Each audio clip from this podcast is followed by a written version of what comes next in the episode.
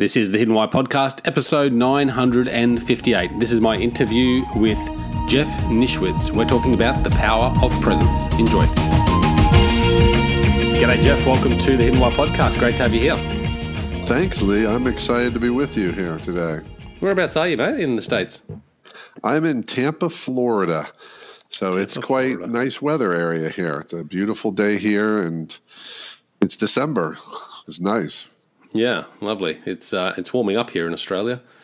So we've had uh, a bit of a heat wave just come through recently, which is um, part of the, the package, I guess. But um, weather's pretty pretty consistent here on the Sunshine Coast most of the year round, anyway. So, well, you're in uh, summer, right? Yeah, coming into summer. Yeah, perfect. So, man, you got a lot of things going on. Um, I've read a bit of your background and, and uh, previously a, a successful lawyer with a company and, and made a transition to, to becoming a coach. Um, what was the uh, the story there? What what led to that that transition? yeah, it was. It's been a fantastic ride and a lot of learning. So I used to work for a big law firm. You know, very traditional, very so-called um, safe and secure. Achieved success there, became a partner, and I said, "Well, I really want to have a role in leadership." And frankly, I didn't see that firm ever allowing me in the leadership room. They were they were a bit blue bloodish, uh, very different than me, and said, "Well, I'll just go create my own firm." And I did that. Did it very successfully. Created what I thought was a really incredible law firm. We built it like a business. We had great culture, great team, and I had I was running the firm, bringing in clients, doing the work. I was I had all the success we say we look for. I had financial success, business success, and I even had a life, hmm. which most lawyers don't. But it was at that point that I realized I just didn't like practicing law. What I loved was the business side. And one of the big lessons I took from that is that I was really good as a lawyer. And the lesson was just because you're great at something doesn't mean you're supposed to do it. Yeah you know, and that was a real trap because I, I was so good at it. I said, well, this must be what I'm supposed to do. And I hear that a lot from people. Well, I'm really good at this. And uh, somebody recently I was listening to on a podcast said something really profound. They said, they said, I, I, let's see, I'm, I love everything I'm great at, but I don't love everything. No, I'm great at everything I love, but I don't love everything I'm great at. Hmm. And I said, wow, that's just so simple, but really an important lesson.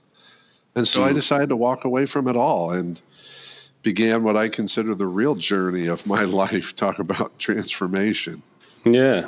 Well, you talk about the journey too, being, you know, that's life. It is about the journey, not the destination. And, and I think we often get caught up too much in this, the, the outcome. You know, we're chasing the reward. We're chasing the outcome. We're t- chasing a destination rather than, you know, really trying to experience the journey. And I guess that's where we can potentially get lost in, you know, whilst I might be great at something, whilst I might have a career that's, you know, seemingly paying me well right now, uh, perhaps we're missing out on something more in that experience and in that journey. Well, you know, that saying, Leigh, it's about the journey is like so many sayings that almost everybody buys into in words, but not in action. Hmm you know that's something most people would say yeah yeah yeah it's about the journey. And yet their daily activities their thought processes their perspectives are all about the destination and the outcome. Hmm. uh, another one that i was thinking about the other day is there's a book a wonderful book decades old called five regrets of the dying. Hmm. and you know i was talking to someone on a podcast. They said i've never met a single person who said they disagree with that book they all agree with. They all know that these will be the five regrets, yet they don't make any changes in their life today. Yeah, as if that's true. I, I that's been that's the being a big piece for me, not with others, but for myself, is that I want to be in alignment with what I say I believe.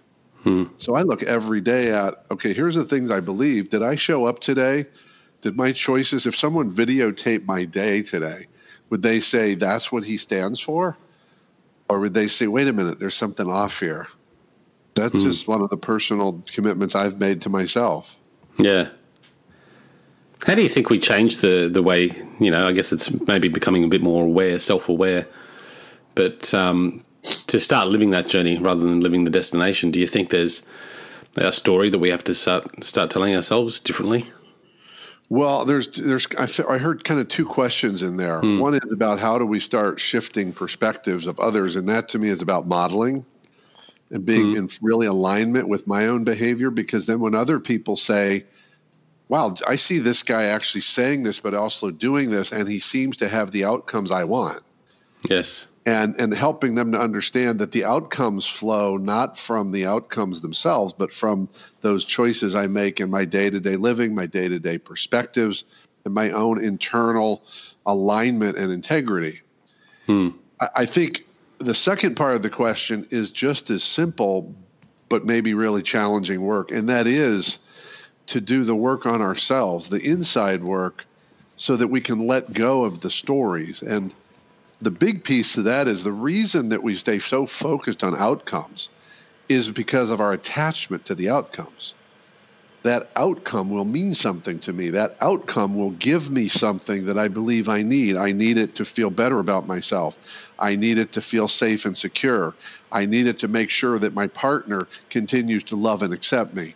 So I believe that ultimately all of our focus on outcomes is driven by an internal question or doubt about my worthiness and my value. Hmm. And so the more, so I have to do that work to enhance my value, my sense of self worth, and in many cases, minimize the shame story I carry around, what I call it the shame story, so that the outcomes I can detach from them because as long as I need the outcomes in some significant way, I can't let go of them because I need them. Hmm. So, when so those says, outcomes well, are, uh, well, you uh, got to let go before. It's like I'm holding on tight. How is that thing going to make me let go? It won't. I have to let go first. Yeah. So the the outcomes we we feel are going to uh, give us a, a higher sense of self worth when potentially it's not at all.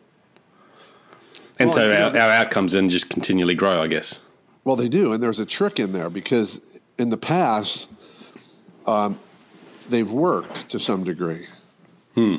They have worked a little bit, not the way we want them to, because they haven't. Because to your point, we always need the next thing. We yeah, always need the next thing because we're. If we haven't gotten good with ourselves, no matter what outcomes we achieve, we're going to need something more to continue to fill what I call the inside hole. But when we achieve some of those outcomes, we get a moment of um, like euphoria. We get probably I'm not I don't know the science on it, but I'm guess we get some dopamine yeah. from hitting it. So we got that spike. It's almost well, it's very much like a drug addiction.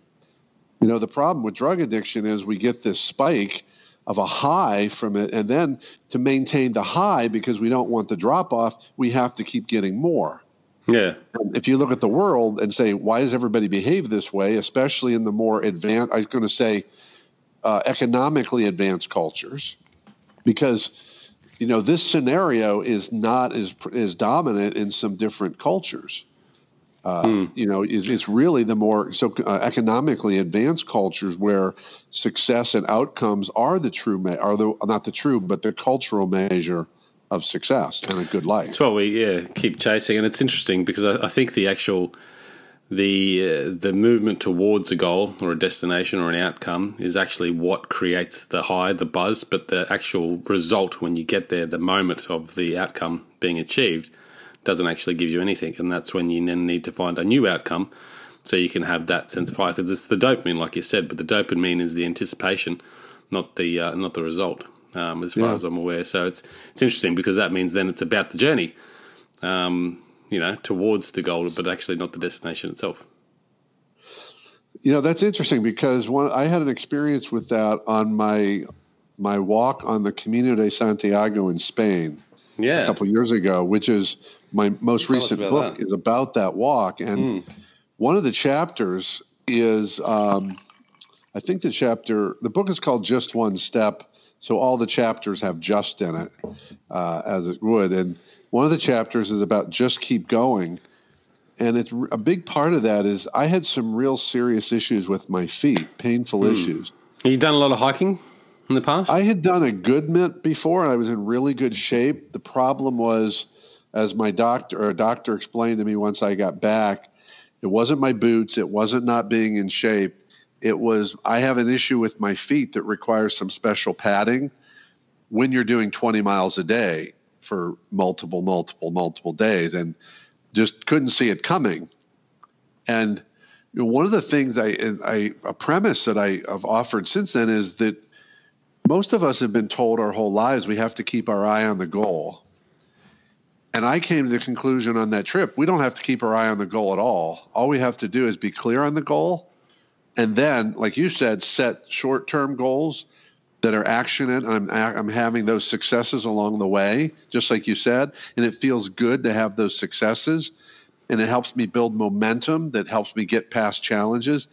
But every time I looked up, it was actually frustrating Hmm. When I looked at the goal, all I kept seeing was how far I had yet to go. Yeah. You know, and it was so I said, man, I got to stop looking at the goal. And it was really hard because my brain wanted to constantly look. And I trained my mind to stop looking at the goal because the, I don't need to see the goal once I know what it is. I just need to make sure I'm taking action every day towards it. And that was the high, just like you said. So the uh, the frustrating part was seeing the goal, uh, knowing the pain that you were in, and the goal seemingly, uh, or I guess uh, the perspective of the goal was still so far away that it made it uh, more painful. Exactly. hmm. Yeah, and, and and you also had, um, if you've hiked much, Leigh, you know what false summits are. Uh, this idea that you see this hill that you got to climb and you get all excited because you think you're getting there and you round the corner and there's another damn hill. Hmm. And I mean, that's just the reality. And I think uh, so much of life and, and all of this, to me, the bigger umbrella of all of this speaks to the idea of just being present. Hmm. Because when yeah. I'm present, all that matters is what's in front of me right now and what I'm what I can do right now, what I control right now, which is me has nothing to do with the outcomes. I, I can't predict the future. I can't predict what the issues are going to be challenges, ups, downs, highs, and lows, except to know that there'll probably be a mix of all of them. Yeah. But if I'm present, that's the magic of the journey right there, is being present in the journey. Yeah, absolutely. The uh, the way you can trick your mind on, on, you know going on a hike it's a, it's a great example of um, it's not an example. It's actually a great experience to teach yourself that that level of patience and perseverance and being able to be more focused on the present. And you know, I've done I haven't done a ten day hike. I've done a, a few days. Um, and it is, you're right. Like if you think about the goal, and I know going around that next bend, you're thinking, oh, almost there. And then you see the sign that says it's another 5Ks, and you go, geez, you know. Um, but if you just stop thinking about it, but again, being clear, you know, that's the destination or the goal um, yes, that's where I want to go. But then letting that go and really trying to be present in that moment. Um, and if you can, I know I uh, I interviewed the Iron Cowboy. Don't know if you know who he is. Uh, one of my very first interviews, actually, and he did fifty ultra triathlons. I think they're on called. purpose. Yeah, nobody was nobody was chasing him with a no, he woke up and decided that's what he wanted to do. He did fifty Ultraman triathlons in fifty states in fifty days. Oh, um, wow something quite unbelievable. And, you know, he got to a point of fatigue very early on, of course, where he said all I could do was just that next thing, just that one step. And that would be, you know, putting on the, the shower cap or the, the swim cap, putting my foot in the water so I could do my laps, uh, rolling one arm over the next, you know. And he was very much just focused on just that next movement and kept saying to himself, I know if I just keep doing the next movement, that eventually, however long it takes, I'll get there. Yeah, yeah. I mean, I, I, I would never do what he did. I have no desire to do that, but the principle is the same, and mm. I I keep coming back to that idea of momentum because yeah. it, everything is broken down into a single action. I mean, mm. looks like he. I mean, he was getting into the micro. Everything for me was just another step, another step. And I found myself in trying to navigate the pain, saying things to myself like, "Well, maybe maybe I should slow down." But I didn't like slowing down because slowing down gave me less a sense of momentum and achievement. And I liked the high I got from that momentum. And I, I know that if I look at my life momentum, if I get into the metaphor versus the literal walk, as long as I keep moving and moving in a good direction and just keep that up, I'm going to get somewhere. Yeah. I may not know when or how fast. And uh, gosh, there's one of these really cool lessons from the Camino, Leigh. I met this gentleman. I wish I could remember his name. He's actually from Australia. Okay. He's a very tall gentleman. He, I believe he was 71 or 72. And he and I had a lovely chat one evening. And he said that he had retired. He's he's in great shape, but his knees, hips, and ankles are not. He shouldn't be running and he shouldn't be walking. Yeah. And I said, Well, I think you came to the wrong place if you shouldn't be walking. He said, No, I just shouldn't be overdoing it. And so every day, like most of you folks, all of you young you youngsters, he said, uh, you're all doing, you know, 15, 17, 18, 20, 25 miles a day. He said, Hmm. I do about seven miles a day. I get up in the morning, I go for a walk, I walk about six to eight miles max. I will stop wherever that next town is. I will choose to, I'll stop for the day, I'll grab some lunch, I'll take a rest, I'll have a nap, I'll explore. But he said, it'll take me three months to do the whole Camino. Whereas the traditional, so called traditional model, 500 miles in about 35 days. And I realized how much it's about time, right? Hmm. Um, you don't have to do 20 miles a day if you have more time.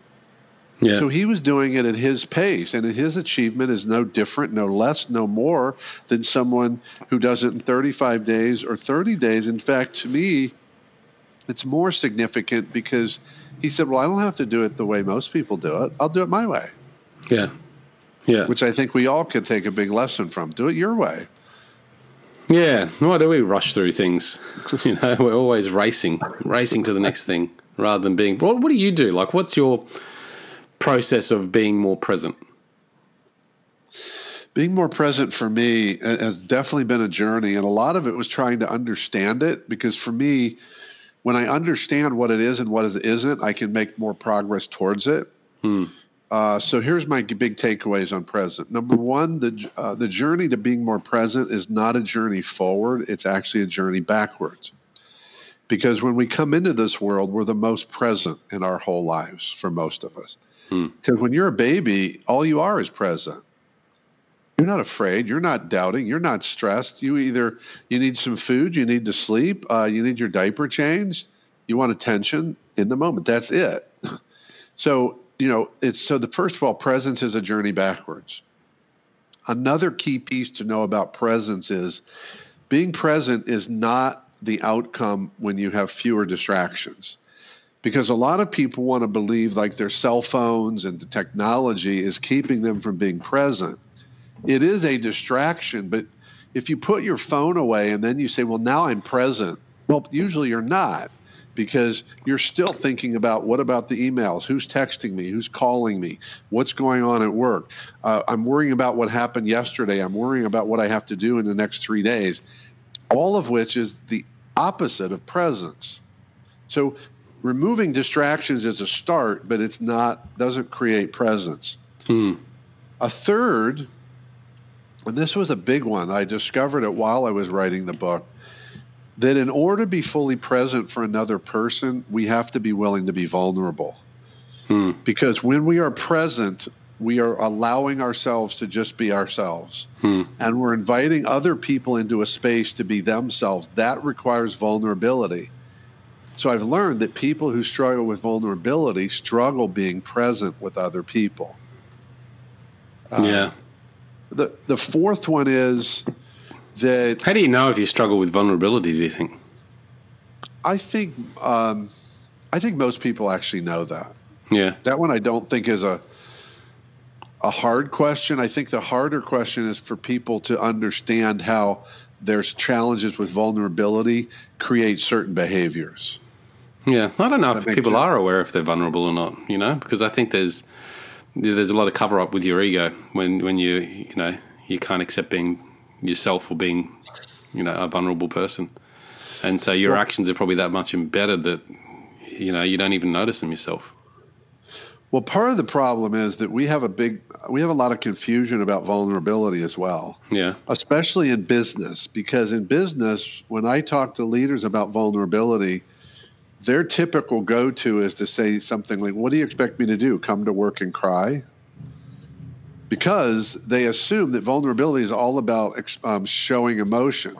Hmm. Now, my answer to that is usually, Well, I don't know. Did you feel like crying? Because if you felt like crying and didn't, then you're not being vulnerable. Uh, and I wonder why. What are you hesitating with? But vulnerability is anything that is, uh, involves us taking a risk of an authentic judgment. Yeah. Notice I said an authentic judgment because we're all judged every day. And what I tell people, do you want to be judged on who you pretend to be or who you really are? That's hmm. the question. Because you're going to be judged either way. There's no safe space from judgment. No. But I will say this one of the biggest barriers to vulnerability is that if I am really if I allow you to experience who I really am and I share myself with you, the risk is, and I get it's a risk, I can't diminish the risk, but the risk is you will reject my authentic self. And that can be terrifying. Hmm. I'd rather have you reject my fake self hmm. because I can live with that better than I can live with your rejection of my real self. That's probably the ultimate question we have to deal with or challenge with vulnerability. Because vulnerability is, and it also has, it's a confusing concept because it has a negative connotation, not only in that sometimes it's viewed culturally as a weakness, I think it's a strength, but culturally, some people see it as a weakness, but also it, it's like this I'm unsafe kind of exposure. Yeah. Because if I said, hey, Leigh, for the next 30 minutes, you're going to be incredibly vulnerable, you may hear that as, are you kidding me? No way, because I'll be unsafe. But then if I said, well, Leigh, how would it feel if for the next 30 minutes you could be vulnerable and it was completely safe? Hmm. You'd probably say, wow, that would be amazing. You mean I don't have to be anything except me? So you know, it has a different perspective, uh, yeah. meaning of it, of, and depends on what your experience is, the ways you've been hurt, the way you've been betrayed, uh, and we've all been betrayed in some way, uh, some more uh, overtly than others, but we've all been betrayed. That's where the source of most of our wounds in our lives, whatever age we've experienced them, is some sort of betrayal. Yeah, I think that's a really good um, way to spin that that that idea of vulnerability. And, and, the example that comes to my mind immediately when you said that was the first time I walked in. I don't know if you've ever done Toastmasters. I probably assume you I have. have. the have. first time you walk into there, they pretty much tell you, "Hey, this is a safe place," you know, and it makes you feel more comfortable to speak. Um, and just that, I think if you could walk into an environment and be told that, or tell yourself that every time, you just have that higher level of confidence to to being vulnerable. Does that make sense?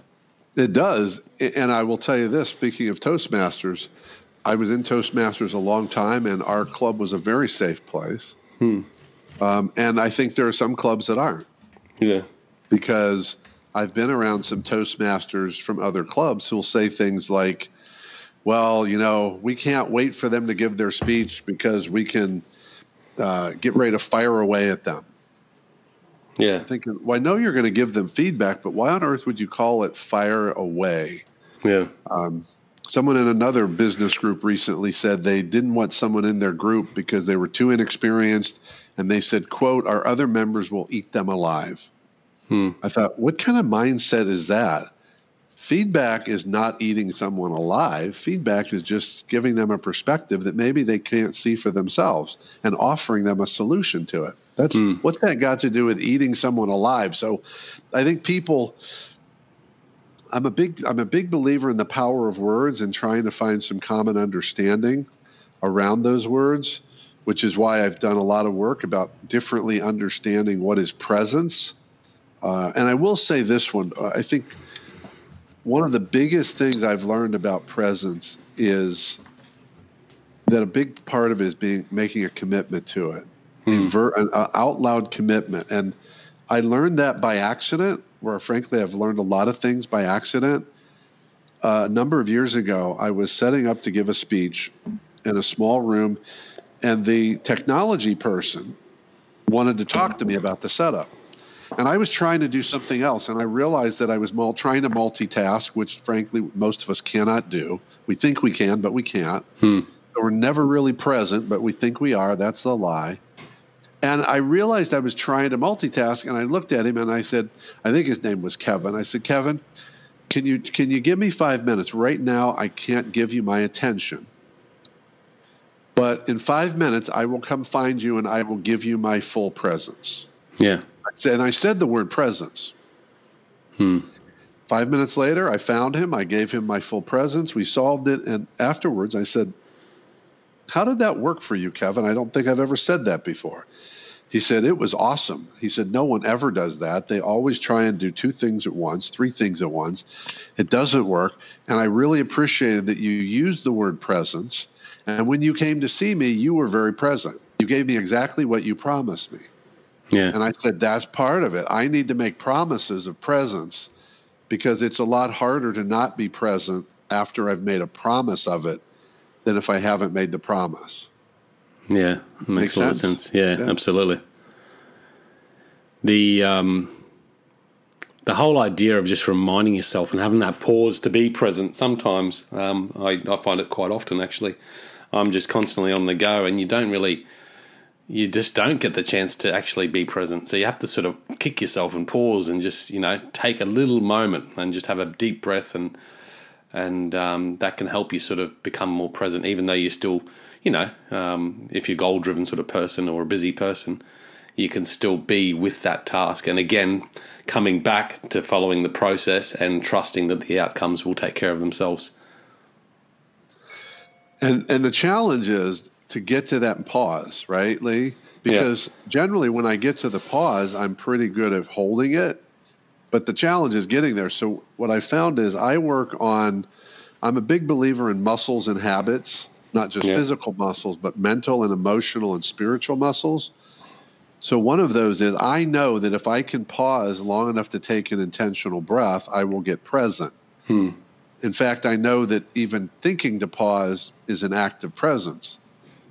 So then I added to the breath a question that I can ask myself, which I've become now it's a habit to ask myself, especially when I start to feel, I call it the frenetics. I can just feel myself just amped up. And I'm not stressed, not usually not stressed, but I'm amped up. It just feels like sh- shaky. Yeah. And I'll just say to myself, Jeff, are you present? And as soon as I say that, I get present. That's Yeah. all I needed to say. So, what I've trained myself to do is ask myself that question when I sense the trigger Yeah. of frenetic. Because otherwise, I could keep going because I didn't catch myself being not present, you know? So, I worked on things that I can catch myself on is when I feel like this, it means I'm not present. When I feel like this, I need to take a breath and ask myself, Are you present? Hmm. I'm Yeah. asking myself, or am I present? Yeah. So I've built those habits that help bring me back to presence. And the main reason I'm present is because I love the gift of presence. You know, people think that presence is about other people, and that's only part of it. I can be present on this call with you. I could be present in a conversation with someone in person. I can be present to a project. I can be present in a meeting. I can be present walking through the woods. And here's the two gifts of presence in my world. One is if I'm with someone else, and you know, say I'm with you, Leigh. When I'm present with you, I give you what I consider the greatest gift on the planet. That during our time together, you experience, genuinely experience being the most important person on the planet. Hmm. Because you got all of me. And I just can't imagine a greater gift, a loving gift that says, You're so important that I will turn everything off and be here just for you. Hmm. And the second gift is I know and I realize this that in a state of presence, I am unstoppable. Hmm. There, there is no stress in the present. There is no fear in the present. There is no regrets in the present. There is no doubts in the present. There is no questioning of who I am and my value. There are no worthiness issues in the present. Nothing. In the present, none of that exists except the experience of this moment, whether it's a person, a walk, in a kayak. Um, yeah, presence is just so amazing. That I, it's like a drug. Presence is a drug for me. I think I think it'll be your next book. that sounds it. Presence drug. There you go. That's... And I like it. hey, uh, where can people reach out to you, mate? Uh, yeah, I'm easy to find because I have a funky last name. Yeah. Because my last name spelling N I S C H W I T Z. You can find me on LinkedIn, Facebook, Twitter, Instagram. Uh, you can find my website at nischwitzgroup.com.